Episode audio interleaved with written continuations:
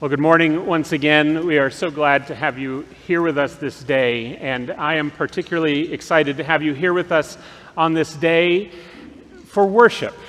That is indeed our purpose for being here, and our purpose for being here is rooted in our scripture. And so this day we are hearing a scripture lesson from the fifth chapter of Matthew's Gospel.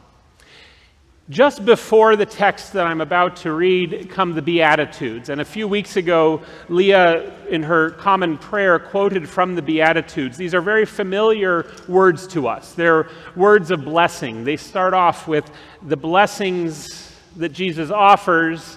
And in those blessings, we hear what's often characterized as the upside down nature of God's kingdom. The upside down nature. God surprises us it goes against our expectations sometimes. And again, that is what we are as a church a place where we learn about following Jesus, where we learn about being ones who are called to see the world a little differently, to see the world through the lens of our Creator. These Beatitudes start off a section of Matthew's Gospel which we know as the Sermon on the Mount. The Sermon on the Mount contains many familiar texts to us even if we don't know that they're contained within that, uh, that sermon. What's interesting, though, is that the Sermon on the Mount is seen as the start of the public ministry of Jesus. And so think about that context as we look at Matthew chapter 5, verses 13 through 16. You are the salt of the earth. But if salt has lost its taste, how can its saltiness be restored? It is no longer good for anything, but is thrown out and trampled underfoot. You are the light of the world. A city built on a hill cannot be hid. No one, after lighting a lamp, puts it under the bushel basket, but on the lampstand, and it gives light to all in the house. In the same way, let your light shine before others so that they may see your good works and give glory to your Father in heaven. The word of the Lord. Let us pray. Gracious God, we give you thanks this day for your word and pray that your word might be revealed to us this day in a new way. Amen. I've always been somewhat afraid of the dark. I say somewhat because my rational self tells me that I have nothing to be afraid of, and yet I still find myself doing what I used to do as a kid. It's the sort of sprint from one light switch to another. I don't know if you do this or not.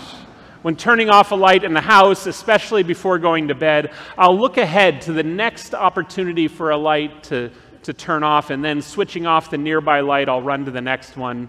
I should say that I'm sort of automated now in the house and it, it's controlled, but I still find myself doing it. And so, yes, I say somewhat, that I've always been somewhat afraid of the dark. I'm convinced, though, that part of this fear comes from being in the light so much, so much of our lives. And I, I wonder if people who live without electricity or regular access to light experience the same type of aversion to darkness that I've experienced throughout most of my life. So I find that I avoid the darkness.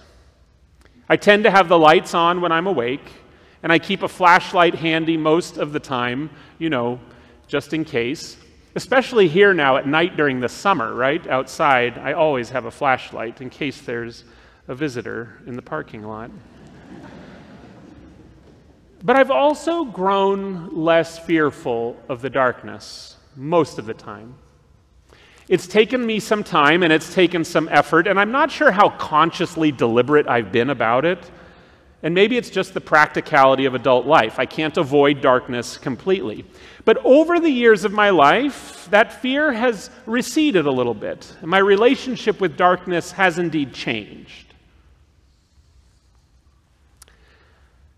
You are the light of the world.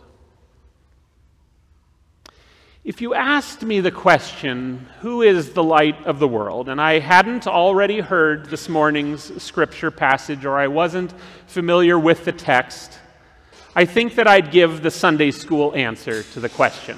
And you all know what that means, right? Jesus. I might even think of other beacons of light in my life or beacons of light that I've seen in history. There was a child who was in church, and his mother pointed up to stained glass windows of saints and said, Who are those people? And the boy said, Those are the ones where the light shines through. the saints. But not you and me. But this is exactly what Jesus is telling the people. Now, I gave this away a little bit, but, but who's the audience there? His friends are with him, sure. The disciples are there. And, and I think it would be easy for me if we said, okay, the disciples are among those who are the lights of the world. We could look at them and say, sure, they were ordinary, but then they became extraordinary, right? But I already told you that this was the Sermon on the Mount. The Sermon on the Mount on this, this field, a, a hilltop perhaps, but a field in Palestine, an occupied place, right? The Roman Empire occupied this place at that time. And these people all came to that place. They heard there was a man who was teaching, and the crowd grew and grew and grew. These were not people who knew Jesus. This was, as I said, the start of his public ministry.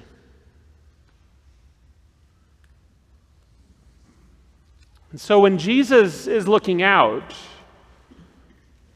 and saying, you are the light of the world. He's looking at everyone. Yes, his disciples are with him, but so are these other crowds. And friends, he does not look out and say, You and you are the light of the world.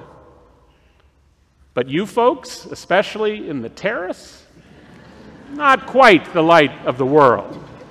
And you folks over there, you might be someday the light of the world. And this isn't even an encouragement, right? An encouragement or some sort of aspirational statement. It's not an invitation to explore what it might mean to become the light of the world. It isn't a goal that you can succeed at or fail at. It isn't a challenge. Jesus isn't saying, like some salesperson, Would you like to be the light of the world? Yes, I would. Or like a late night infomercial pitching a miracle product for two easy payments of $19.99 plus shipping and handling, whatever that is. No CODs allowed, right? It's not like that. Jesus isn't using fear either. There's no intimidation. There's no pressure to succeed like we experience so much in our lives. Become the light of the world, the best light ever. Better than your neighbor no. Jesus looks out at this mosaic of people who have gathered to hear his words, and he looks at them in the eyes and he says, You are the light of the world. To each of us, to all of us, to you and to me, you are the light of the world. And friends, there is something about the Son of God, the incarnate creator of earth and humanity. There is something about being called the light of the world by the Savior that should make us pause and stop and think for a moment about our being defined in this way. You are the light of the world. And the immediate next thing that Jesus says, and often, friends, the next thing is often more important than the first thing that Jesus says that's so surprising. Because this, this next important takeaway, the next thing Jesus says is that the light, your light, shouldn't be hidden. Don't hide your light. You're the light of the world, don't hide it. Don't hide it under a bucket or a bushel. But light it's so intimately related to darkness, isn't it? On Christmas Eve, even though it happens every year, I am still struck every time by the image, the captivating image of the way that a single flame taken from our Christ candle in the darkened sanctuary spreads among the room, and soon the whole room is aglow with the light of Christ. In a darkened sanctuary, it begins. You see, if we tried this today, if we had the ushers hand out candles right now, if we tried to douse the house lights and pass the flames, we'd be woefully disappointed, wouldn't we? We'd have some flickering light for sure. It would be fun. There'd be a little bit of ambiance. But, friends, make no mistake about it light needs to find darkness, or it is of little value. Light needs to find darkness. Jesus encourages his disciples. He says, Bring your light. To all those people who are gathered, he says, Bring the light to a dark and broken world.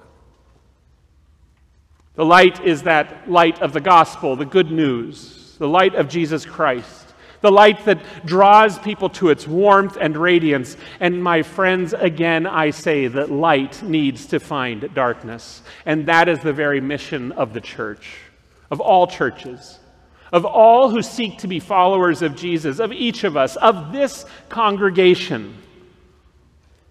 This is our very mission to bring the light to those darkest places of the world, to, to bring the light to all people. This has been the mission of the church from the very beginning and throughout every age. Archbishop William Temple is often quoted as saying, The church is the only organization on earth that exists for those who are not its members. In order for the light to be seen, we must be willing to go where the darkness exists, to engage and walk through it, so that in time the light can overcome it. We must go to those dark places bearing the light of Christ. You see, you are the light of the world, but you are not the light of the world for your own personal enjoyment. You are the light of the world because you are called to shine that light. But what does this mean? What does it look like to do this? We have some work to do to understand what it is to be called into a life of identity as being that light of the world.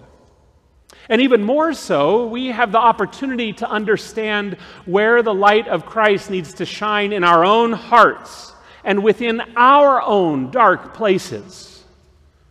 So you see, there's an internal exploration of being willing to go into our own dark places to see where it is that we need Christ to shine in our lives. This takes some work, and it isn't accomplished without us putting in the effort. It's not an easy thing to do to go into our dark places, to be vulnerable with ourselves and hopefully with others, to give words and recognition to our pain and our struggles and all of the contours of our inner landscape so that we can begin to understand how God is bringing light into all of who we are our sorrows, our grief, our loss, all of who we are. Equally important, though, is for us to be understanding what this light means and who brings this light.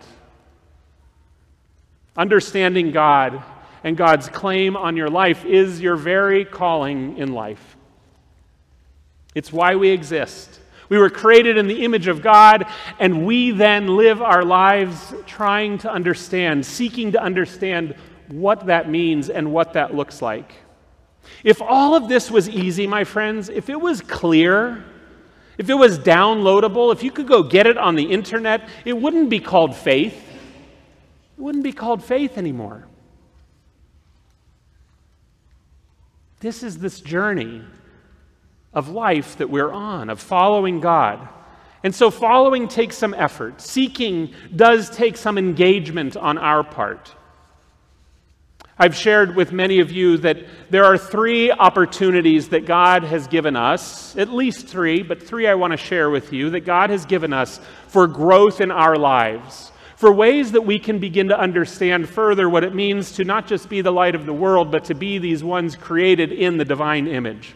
The first one I've already talked about a little bit being vulnerable with ourselves and with one another, being honest about the darkness in our lives, learning to share the stories of our lives here in this place with one another, confronting by sharing the things that we carry in our lives. You see, we're so good at running from the darkness, aren't we? Sometimes we even come to church and, and think that we can find no darkness here, that we can leave our darkness at the door. Some people come here precisely to escape it, to get a dose of life, of light and life, but of light. But to truly know the source of the light, to truly experience God's love for us, we need to be willing to embrace the darkness of our own experience and see those dark spots in our lives as a gift, a gift to be able to know God and know one another more. Friends, you have a story to tell. We have stories to tell one another. And we have others with us on the journey who have stories that need to be heard. So, that first one, vulnerability the willingness to be honest and share our story, and to hear and listen to the stories of others. The second is the gift of Scripture. This one's a little easier, but sometimes it's hard to make it happen. But there are always ways to tiptoe into Scripture. I've talked to many of you who've said, Yeah, I just never really read the Bible. Or the, the harder one is when people say, Oh, yes, I've started at the beginning of the Bible and started reading through it and they usually fall off somewhere around, well, it's either early or it's around Lamentations, I think. But the Friday email that comes out talking about the upcoming Sunday always has a link to the upcoming scripture for the next Sunday. You can read that, click on the link and read it. Or even better, read the whole chapter surrounding that text. If you prefer to flip through pages and don't have a Bible at home, let us know. We'll get you one. That's how seriously we take this. We have a number of Bible study groups that meet here at church. Pastor Leah was sharing with our new members that if they wanted to lead a Bible study, they could even do that. I say that to all of us. But we have several that already are happening. In the new year, we're going to have a few more. I'm going to be leading a Bible study on Thursday afternoons that will spend an hour talking about the text for the upcoming Sunday. No preparation needed and no wrong answers. How's that for an easy tiptoe, right? Pastor Leah is starting a new evening Bible study, and Mike is consistently ensuring that we have opportunities on Sunday mornings and throughout the week to engage with Scripture. Indeed, there are lots of opportunities for you to have a facilitated time with Scripture. But those aren't the only ways, right? Another way is to find a friend, to, to connect with someone else and say, Will you join me on a journey of reading Scripture with me? We can give you resources if you need them to help you along the way. If all else fails, open your Bible right to the middle and start reading the Psalms. Look for your voice in these prayers of the Psalms. Listen for your heart in the words of the psalmist. Or maybe read a gospel over the period of ad, leading up to, to Christmas, over Advent. As we prepare our hearts for Jesus, open yourself up perhaps during that time. You see, we can help you with this journey with Scripture. This is a gift from God that God has given to all of us, but you have to choose to take the journey. It isn't hard, but you have to choose to do it. The third is prayer. So, prayer, together with Scripture and sharing the stories of our journeys, prayer is a way for us to continue our connection to God, to begin again and again this journey of understanding the source of the light, and also to connect with God and strengthen us as we seek to be and bring the light into our, our world and into our own, our own darkness. So, where do you start with prayer? There's no wrong way to pray. My hope, though, is that in the coming year, in the coming really the coming chapter of our journey together, that we will explore more and equip you with ways to pray. As your pastors, we'll share with you ways that have been effective to us. We'll pray alongside you. I know in Mike's Christianity 201 course, they often include tools for meditation and prayer. For some people, like I said, praying the Psalms can be a, an entryway to, to use words that have been prayed for centuries to bring those words into your life. For others, praying with someone else or having someone else pray for them can be a way to learn and begin to pray. Our Stephen ministers, Stephen ministers are members of this church who specifically want to walk alongside others on their journeys. They're available after worship every Sunday to pray with you. It's such a gift that they offer, and I hope that you'll avail yourself to it. It's quite special to have someone else's words be prayed over you. Again, there's no right way. Lighting a candle can be an act of prayer. Singing silently can be sitting silently can be an act of prayer. I know for one friend of mine, prayer is a morning run. Another connects with God through drawing. Some people have explored writing poetry as a method of prayer. For others, it's writing a letter to God. I even found a website where you can type in your prayer to God. I don't know what happens when you press send, but if that works for you, give it a try. Pray. The next two months, through Christmas and into Dr. Abrams' retirement celebration, we are going to have an opportunity to have a continued time of gratitude for all that this church has been and all that it is today. So much good has happened since those first days in the Glenmore Community Room, before we had any buildings here, while this church was still just a dream. And so much has happened in the last 15 years of Wes's pastorate. You see, the light continues to shine bright in this congregation. Thanks be to God for that. And as we continue into a new year, and a new chapter together, our question as a church and as individuals, our question, our question and our shared ministry will be what does it mean to be salt and to be light? Who are we? What are we to do? These aren't easy questions, but they get to the root of our identity. Jesus tells those people who are gathered on that hillside, Let your light shine before others, so that they may see and give glory to God. Friends, you are salt and you are light. Let's explore together what this means for us. In the name of the Father, and the Son, and the Holy Spirit. Amen.